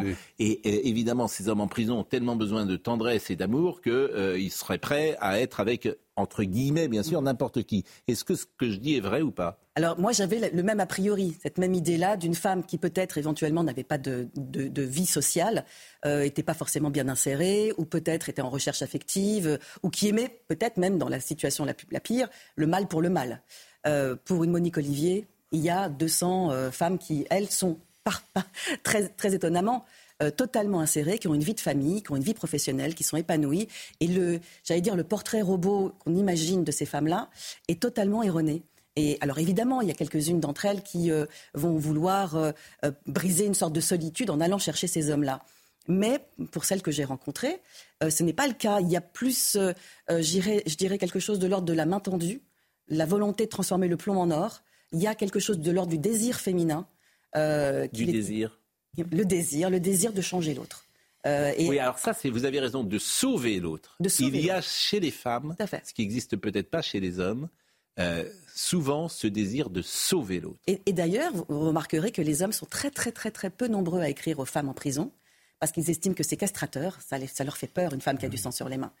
Une femme, elle, ira essayer de chemin de la rédemption. De sauver, exactement. Alors, trois types de femmes qui tombent amoureuses de détenus. Selon les psychologues, il existerait trois types d'amoureuses de criminels. Le premier profil est celui de la femme qui croit au pardon et à la rédemption. C'est ce que l'on appelle communément le syndrome de l'infirmière. Elle est altruiste, veut guérir les blessures des hommes. Mmh. Mais ça, on rencontre ces femmes parfois dans la vie. Mais, Bien sûr. Et puis, alors, les deux autres. Euh, mais ce que, je voulais dire, c'est que si on réduit ça à des syndromes en disant euh, ou euh, le syndrome de l'infirmière, le syndrome de l'avocate. En fait, on, dit tout et on dit rien. En fait, on a tous en nous ça. C'est ce, que, ce que le professeur Zaguri appelle la combinatoire et le singulier. La combinatoire, c'est qu'on a tous en nous ces leviers-là. On a l'empathie, on a le syndrome de l'avocat, ils sont plus ou moins poussés. Et ça, c'est le singulier. C'est votre histoire personnelle qui fait que vous irez ou vous n'irez pas, soit dans un premier temps écrire, et puis peut-être dans un second temps écrire hmm. et rencontrer. Zaguri, il est formidable. Zaguri est formidable. Le professeur Lamotte Zaguri, aussi. On pourrait faire une émission quasiment quotidienne avec Zaguri, parce que c'est tout ce qu'il dit est passionnant. Euh, l'âme humaine est toujours passionnante et, ce qu'il la connaît bien, il l'a entendu. Alors, selon euh, Zaguri, justement, c'est très naïf de croire que lorsqu'on est avec un détenu qui a commis des erreurs, on est forcément avec l'horreur. Je peux vous dire que Guy Georges était très sympa, bien élevé. Il avait une grande intuition. Mais oui, mais parce que ce que nous explique aussi, et y compris les avocats que je rencontre, euh, c'est que ces personnalités-là sont des personnalités clivées. Mais quand on est hors du moment où ils, où basculent, mm. hors de ce moment-là, ce sont des êtres comme vous et moi. Mm. Et donc, après, la question se pose de leur sincérité dans, l'amour qu'ils portent à ces femmes. Mm. Moi, j'ai rencontré notamment un ancien directeur de centrale qui, lui, est absolument persuadé qu'il n'y a que de l'emprise de leur part, parce qu'elle leur sert donc euh, à rentrer des objets, des téléphones, à, être un petit soleil qui va euh, euh, leur faire des abonnements pour des magazines, les aider à cantiner, etc. etc. Et puis il y a la vie sexuelle. Et puis il y a une vie sexuelle qui se met alors qui se met en place où d'ailleurs? Dans le parloir, dans des chambres? Alors dans les parloirs c'est absolument interdit. Oui. C'est que voilà. c'est interdit mais. C'est interdit mais évidemment on, on a. C'est admis. C'est admis parce que les surveillants de prison que, que j'interviewe également dans, le livre, euh, ben à un moment, ils sont en nombre restreint, ils ne sont pas assez nombreux. Euh, et puis, il faut gérer la pression au sein de la prison, au sein de la centrale. Et donc, on va décider de fermer les yeux ou pas. On va, notamment, euh, j'ai Wilfried Funk, qui est un syndicaliste gardien de prison, qui me dit bah, parfois, quand on voit un type arriver euh, au parloir avec une couverture, on se doute bien que c'est pas pour euh, faire autre chose que ce qu'il va faire. Et on décide ou pas de fermer les yeux, de, l'attitude ou pas. Et c'est un échange. Après, le type sera plus calme dans la semaine, j'imagine. Exactement. Soit c'est une récompense parce qu'il s'est bien comporté. Mais ça peut se comprendre. Soit au contraire, c'est pour faire baisser la tension. Et puis après, il y a ces fameuses UVF, unité de vie familiale qui pose la question, parce que évidemment dans le dossier Nordal-Lelandais, euh, on a appris là qu'il y avait une, paternité euh, euh, qui a défrayé la chronique, et ces UVF, là encore, on s'interroge à qui doit-on les accorder? Est-ce que ça a été dévoyé? Est-ce que, est que normalement un, homme, un, prisonnier comme Nordal-Lelandais doit y avoir accès? Parce qu'au départ, le législateur a pensé que c'était essentiellement d'abord pour des personnes qui avaient fait des, éventuellement des crimes, mais mm. qui avaient une vie de famille, qui ne devaient pas rompre le lien familial avec les mm. enfants ça ouvre beaucoup de questions. Est-ce que ces femmes sont persuadées qu'ils sont innocents? Est-ce que euh, ces hommes-là leur disent je n'ai pas fait ce dont on m'accuse? Parce que c'est important quand même. Pas pour toutes. Pas pour toutes. Certaines, évidemment, sont dans une forme de déni. Oui. D'autres disent je ne veux pas savoir. Ah c'est ta vie d'avant. Et moi, je ne connais pas, alors le Nordal Lelandais, le Guy Georges ou le Patrice Allègre, d'avant. Moi, celui que je connais, c'est celui-ci. Et celui-ci, c'est celui que je suis en train de, voir et de faire changer et elles le mettent sous le tapis, c'est autre chose. Donc, y a, évidemment, c'est comme l'âme humaine. Hein, c'est... L'affaire Dany Le Prince, mm. qui est une affaire absolument passionnante. L'affaire Dany Le Prince. Bon, euh, j'évoque euh, alors l'affaire Dany Le Prince, accusé d'un quadruple meurtre au sein de sa famille, tout sauf un playboy. Pourtant, il va séduire une femme, anesthésiste, qui élève ses deux enfants, qui mène une vie, tout ce qu'il y a de plus banal, une femme persuadée de son innocence. Oui parti bille en tête au combat, qui va remuer ciel et terre, essayer de faire réviser le procès et finir par l'épouser en prison. Le procès n'a toujours pas été révisé, d'ailleurs. Tout à fait. Mais, mais, mais Dany Le Prince continue à clamer son innocence. Oui. C'est un cas un peu particulier, celui-ci, effectivement. Mais en même temps, cette femme, euh, voilà, anesthésiste, euh, tout à fait insérée dans la, dans la société, mère de famille, deux enfants, et c'est le combat de sa vie. C'est le combat de sa vie. Alors aujourd'hui, ils sont divorcés, mais ça a été le combat de sa vie. Ah, ils se sont séparés? Ils se sont séparés, oui. Parce que moi, je l'avais reçu, euh, euh Daniel Le Prince, il y a 2-3 ans, avec euh, cette femme qui l'accompagnait, mais je ne savais pas qu'ils étaient euh, divorcés. Il y, a aussi, il y avait aussi la culpabilité de ressortir et de le laisser derrière. Ça, c'est le sentiment d'abandon et de culpabilité hein, que vous expliquez. Vous vous sentiez coupable de le laisser? Oui, j'avais l'impression de l'abandonner, je pars et, lui il reste, affirme l'ancienne compagne de Nordal le Lelandais. Oui, c'est Elisabeth que j'interviewe dans, dans, le livre, qui se livre vraiment à cœur ouvert et qui m'a moi, assez chamboulée, cette mm. femme. Euh, et effectivement, dès le premier, le premier pas, et moi je décrypte ça comme un premier pas d'emprise, après chacun jugera, mais effectivement c'est de, donner ce, ce, sentiment de culpabilité. Toi, tu es dehors, moi je suis dedans, donc tu seras le, le centre de ma vie et tu vas être celle par qui je vais pouvoir encore exister. J'ai besoin de toi. Et quand tu t'en vas, tu me laisses seule. Et à partir de là, on se sent une responsabilité absolue. Est-ce que des femmes ont été broyées par le contact avec ces tueurs en série Elisabeth a été absolument broyée. Trois ans de vie, euh, de vie, en tout cas d'amour avec Nordal Lelandais, de son côté. Lui, je n'irai pas jusqu'à dire qu'il l'a aimé, je m'interroge encore, mais ça a complètement euh, bouleversé sa vie. Elle a perdu ses amis. Euh, elle aujourd'hui suit une psychothérapie et surtout, elle se retourne sur son parcours et elle se dit comment j'ai pu, moi, dévisser, moi, issue d'une famille catholique, pratiquante, je, aujourd'hui, elle a un casier, elle a passé de la drogue en prison, etc. Elle me dit, et elle me dit, je retourne sur mes pas et je me demande ce qui s'est passé. Et je m'en veux, parce que je me dis, euh, c'est de ta faute. Je lui en veux plus à, moi qu'à lui, parce que c'est moi, on m'a dit, n'y va pas, et j'y suis allée. Bon, passionnant, Valérie Benaïm, qu'on peut voir. Alors, ça fait combien d'années que vous êtes avec Cyril Parce que, Je crois qu'on est sur la onzième année. Parce qu'en début d'année, je vois toujours plein de chroniqueurs arriver, puis à l'arrivée, il reste Valérie Bédani. donc, si vous voulez... Inoxydable. Il y, a, plein de chroniqueurs qui passent, etc. Parce que, bon, et, tout va bien, parce que... Ah bah, bah, je, vous, écoute... Euh, alors, je ne peux pas vous écouter euh, tous les soirs, mais euh, on salue évidemment Cyril. J'embrasse aussi. Voilà, qui, bah, qui traite aujourd'hui ce qui intéresse beaucoup de gens. Il y a, il y a un changement dans la demande du téléspectateur. Et la demande d'actu est très très puissante. Et euh, très souvent, bah, il traite les sujets que nous pouvons euh, traiter nous d'une manière pourquoi pas différente, avec des invités euh, différents. Mais il avait Nicolas Dupont-Aignan dont on a parlé tout à l'heure, et c'est des sujets qui sont au cœur de la société. Pas de questions? On aurait le temps, je pourrais. bien sûr, il reste quelques minutes. Est-ce que la plupart de ces femmes ont conscience à l'extérieur d'être parfois ridiculisée, voire stigmatisée, que qu'on ne comprend pas. Bien sûr. C'est une des raisons qui fait qu'elles ont accepté de témoigner. Parce que justement, elles disaient, on parle en notre nom. Euh, la plupart du temps, c'est pour nous mettre au bûcher.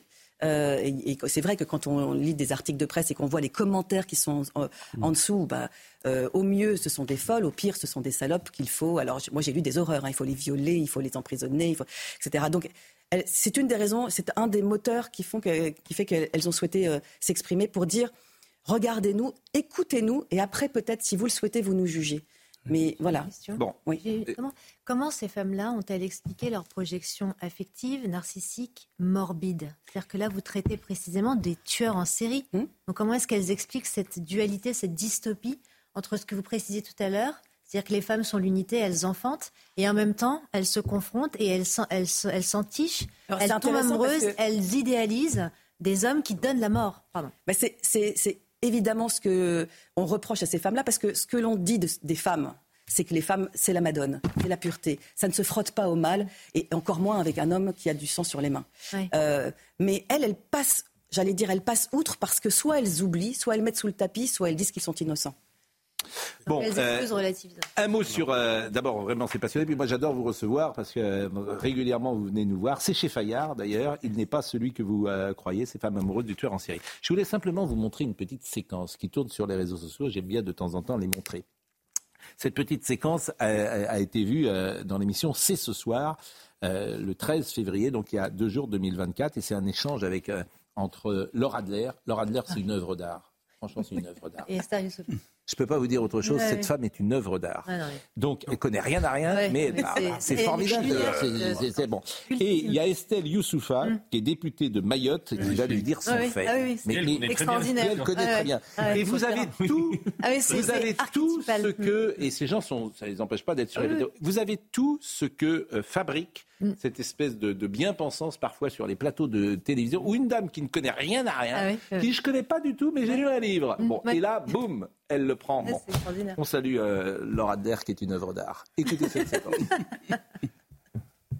Votre île, hélas, mais j'ai lu un livre que vous avez dû lire il y a quelques années, qui a d'ailleurs obtenu un grand succès en France, de Natacha Apana, qui s'intitule Tropique de la violence, et qui mettait en scène de, manière absolument magistrale toute cette jeunesse dans cette île, cette jeunesse. Euh, en proie au manque d'avenir, en proie au manque de moyens, en proie au manque d'éducation.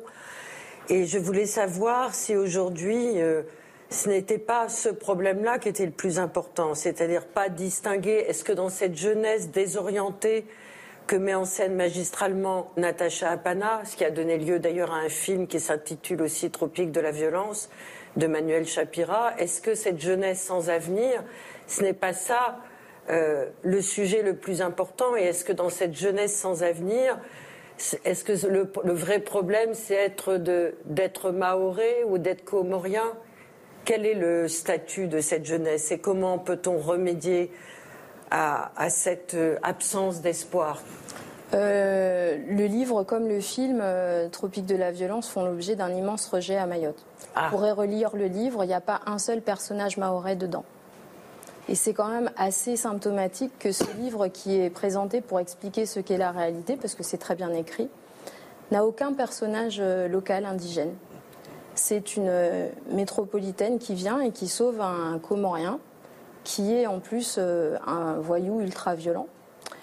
Et en fait, le film, lorsque je présidais le collectif des citoyens, on avait protesté contre les subventions publiques qui étaient données parce qu'on savait que c'était une image qui était intolérable pour nous.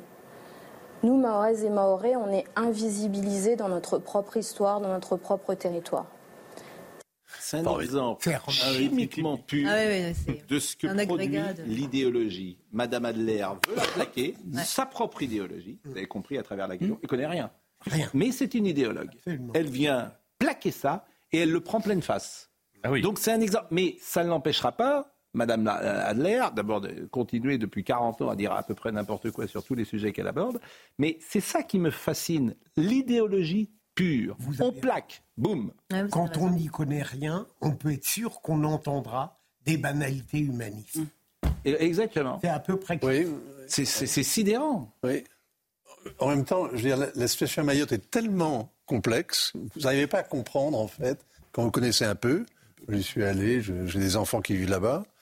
Euh, vous n'arrivez pas à comprendre comment ce pays qui devrait être un paradis sur Terre peut être un tel cloaque.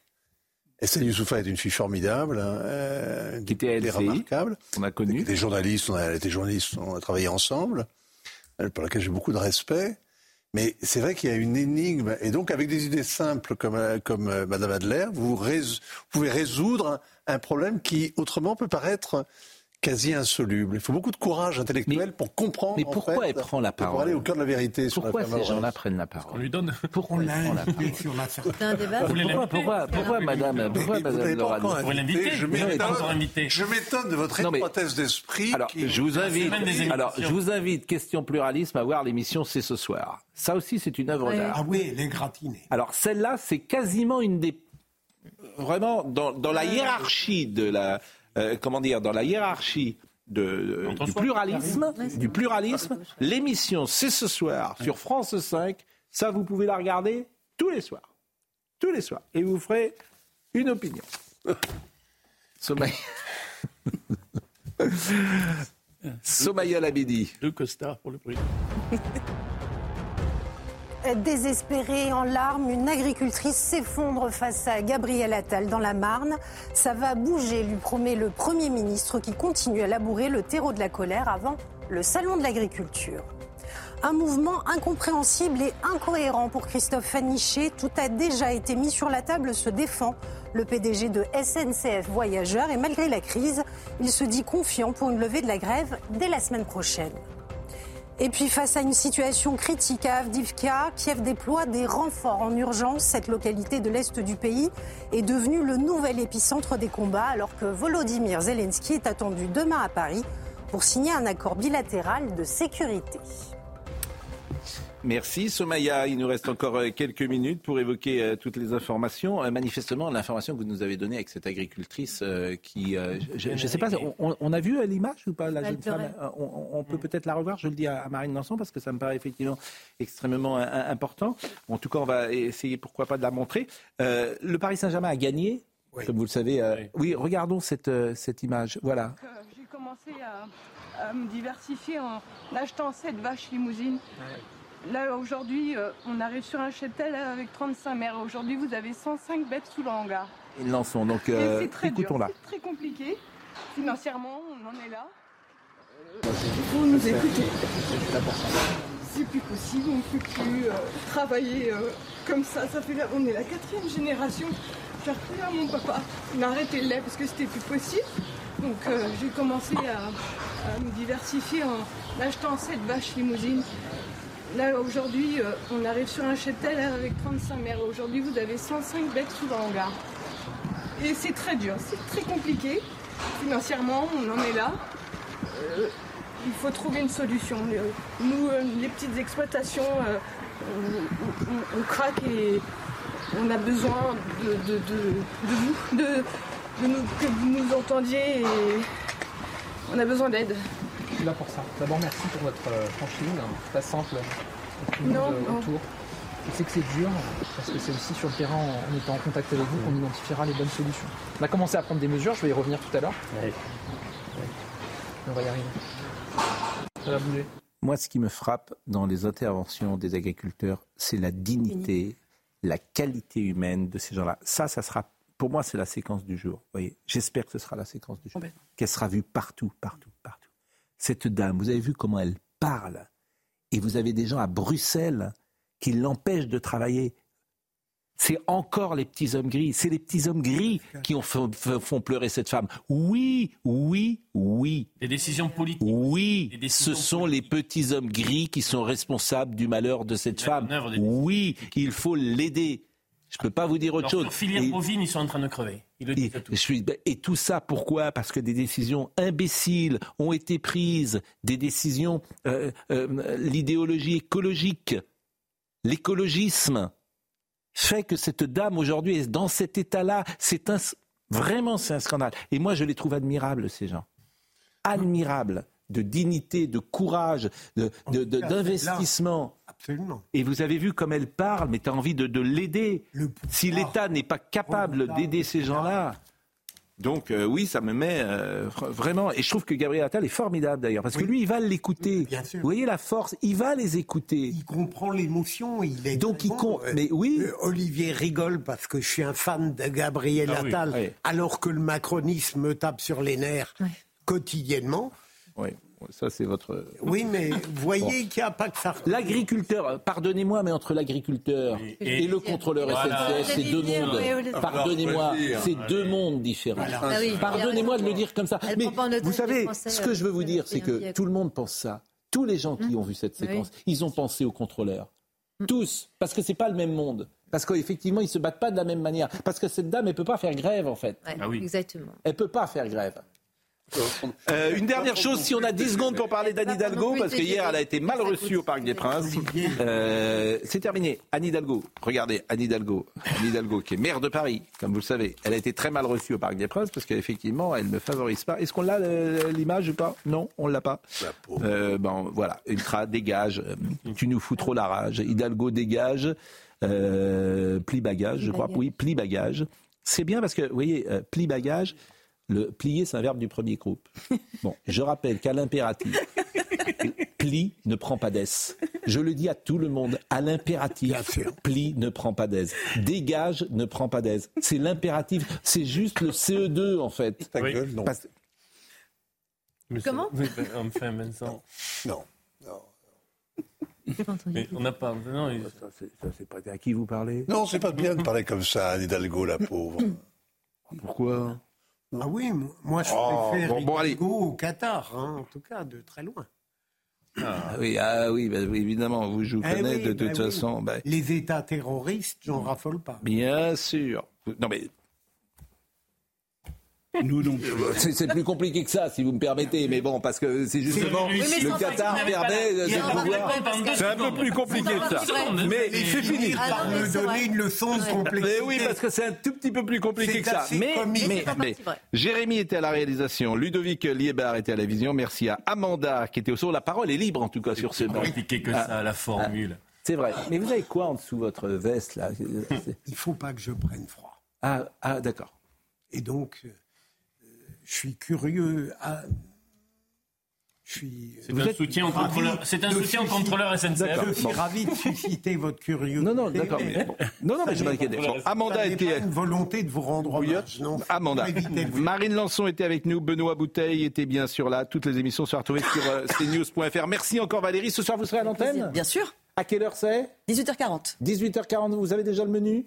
Oh, euh, pas encore. Vous avez parlé de la grève SNCF, Oui, j'imagine. Vous savez, monsieur Hanouna Bien sûr, avec grand, avec grand joie. On tient l'affaire, on tient bon On tient très très bien. Malgré les attaques Bah, surtout. Tout va bien. Et puis le samedi et le dimanche, on peut vous le voir. Vous nous avez piqué un joueur, hein Ah, C'est vrai. Monsieur Gauthier Lebret. Oui, mais il revient jouer ici aussi. Il revient jouer aussi, il joue Ah dans oui, deux il équipes. se marier. Jean-Marc Morandini dans une seconde. Il est très bon. Planning for your next trip? Elevate your travel style with Quince. Quince has all the jet setting essentials you'll want for your next getaway, like European linen, premium luggage options, buttery soft Italian leather bags, and so much more. And is all priced at 50 to 80% less than similar brands. Plus, Quince only works with factories that use safe and ethical manufacturing practices. Pack your bags with high-quality essentials you'll be wearing for vacations to come with Quince. Go to quince.com slash pack for free shipping and 365-day returns.